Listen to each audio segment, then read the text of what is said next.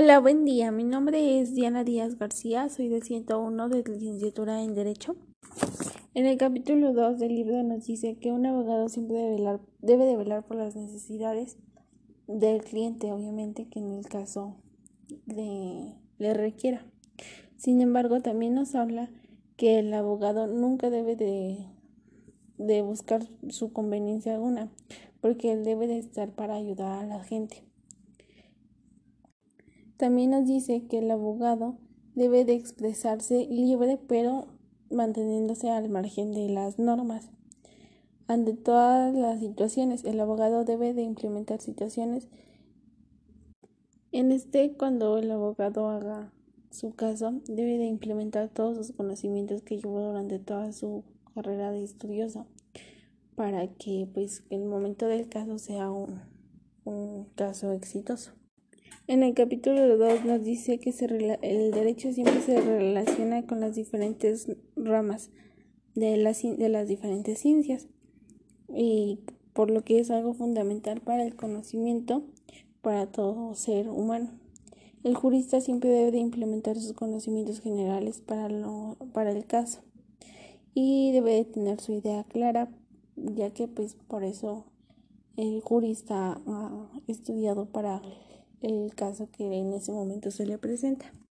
En el capítulo 4 nos habla de que siempre debemos de mantener la justicia, el respeto y debemos de impedir la corrupción para que eh, pues sea tengamos un estado más libre, justo y todo sea conforme lo marca la ley. Al igual que en este libro siempre nos ha hablado que el abogado siempre debe de velar por las necesidades del cliente. Jamás debe de cobrar o, hacer algo por dinero, por su, por su lucro alguno, para tener algún, algún, una retribución monetaria más de la que es. Obviamente si por el caso bien hecho, pues obviamente vamos a ganar, pero siempre teniendo un margen y haciendo las cosas justas y nos habla que nunca nos debemos de conformar con un título, siempre debemos de buscar más conocimientos para que seamos unos abogados excelentes y tengamos más conocimiento conforme la sociedad va avanzando. Es claro que en el capítulo quinto nos habla que a lo largo de esta carrera vamos a encontrar abogados que pues lamentablemente no hacen su trabajo conforme a la ley y usan sus mañas y pues desgraciadamente por ellos es que a los abogados los tratan como unos este corruptos y pues desgraciadamente la sociedad ha, ha, tachado mucho a los abogados como rateros y que nunca hacen su trabajo bien.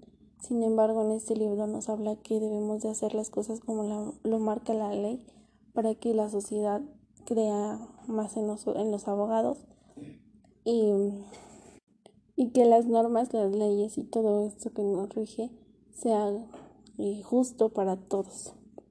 Y esa es mi opinión.